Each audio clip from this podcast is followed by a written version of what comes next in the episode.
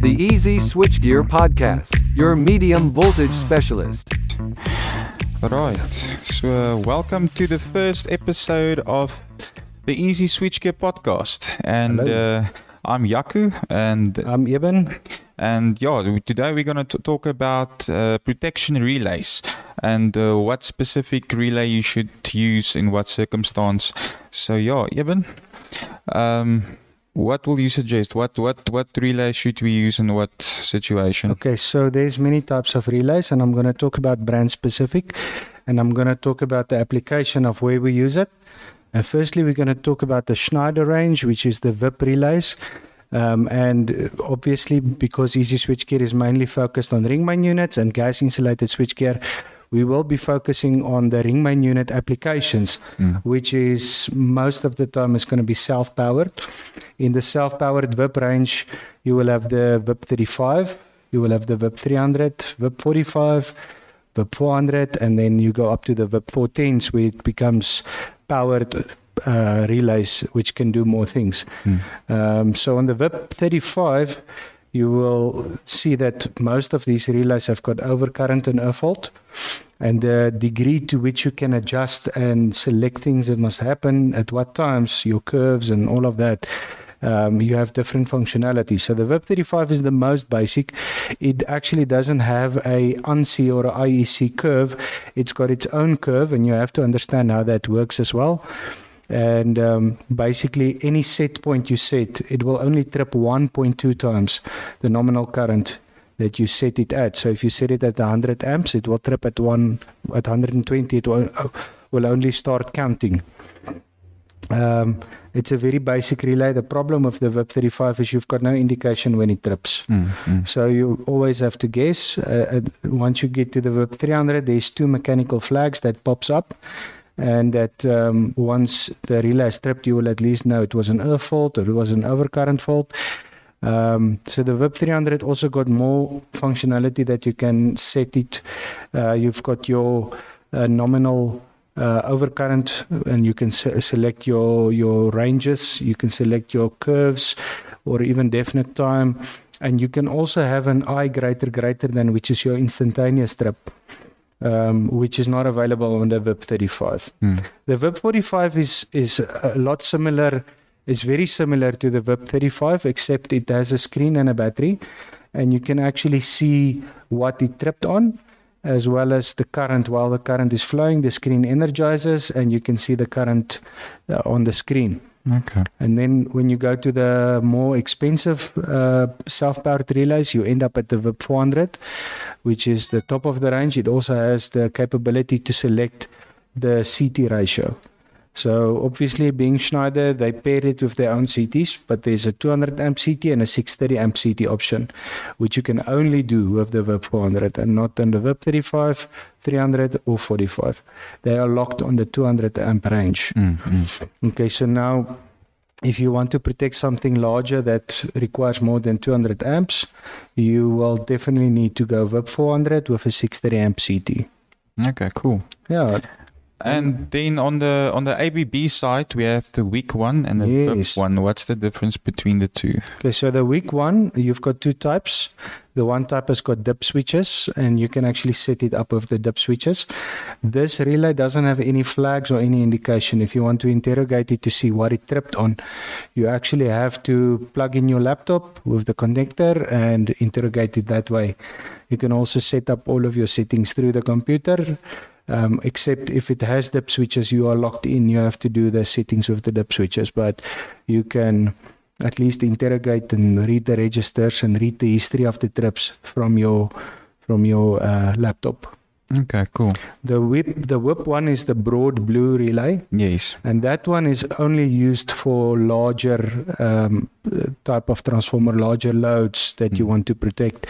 Um, so we've we haven't seen a lot of them lately. Mm. Uh, they they have some limitations when when you are doing uh, earth fault testing. It it requires at least a shared current of 50 amps if you combine the three together Mm. before it can even register an earth fault trip.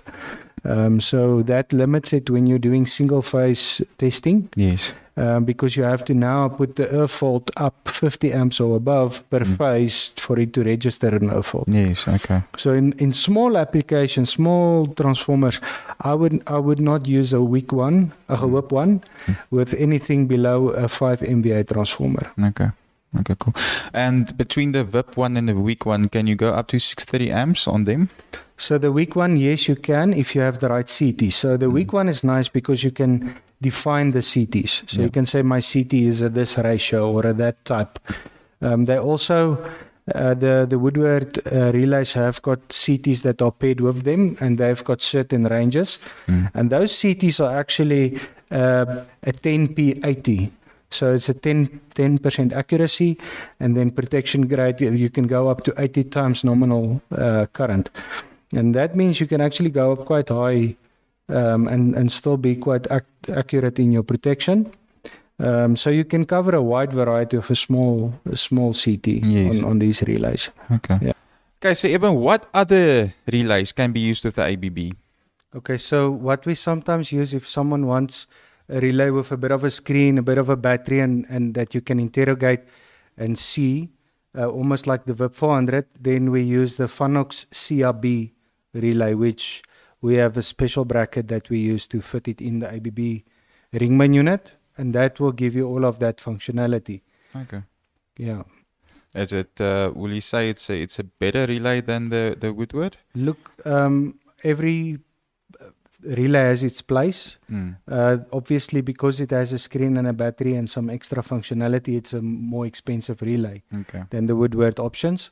So it depends on what you want to do. I, Yeah. I personally I like to have that uh, screen where you can interrogate and see the the data, and that also helps you with your fault finding and decision making.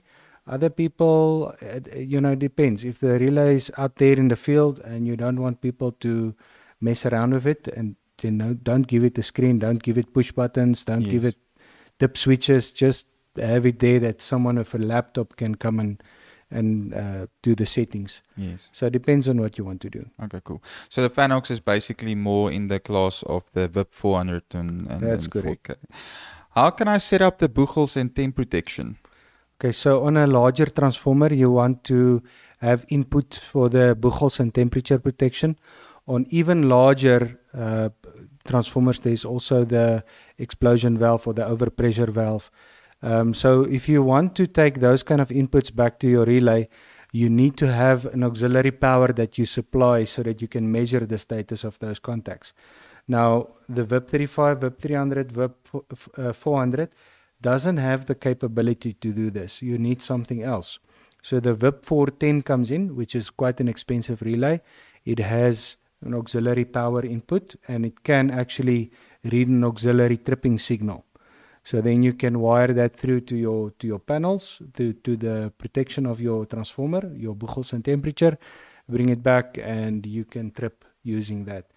We have also developed at uh, at Easy Switchgear a transformer protection panel which only looks at the Buchholz alarm, te- trip, temperature alarm, temperature trip, and that has a built-in uh, battery backup with a trickle charger that um, will keep the alarm illuminated for you way after the power is off.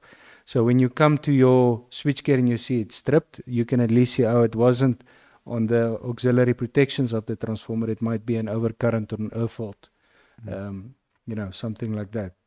It it helps you a lot. You can immediately see, okay, I cannot switch on this transformer because the Buchholz uh, tripped. And a Buchholz trip obviously it means some internal faults have happened into your switch uh, into your transformer, and that then creates a bubble that goes into the Buchholz and uh, trips the Buchholz. Okay. Cool. Yeah, Yeah that's it from from me for the relays that we use. Okay. Great. If there's Um, any other questions, then yeah.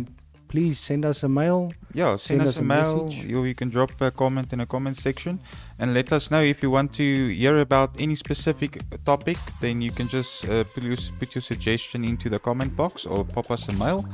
And then, yeah, then we can cover the topic for you. Thank you. Okay, thank you guys.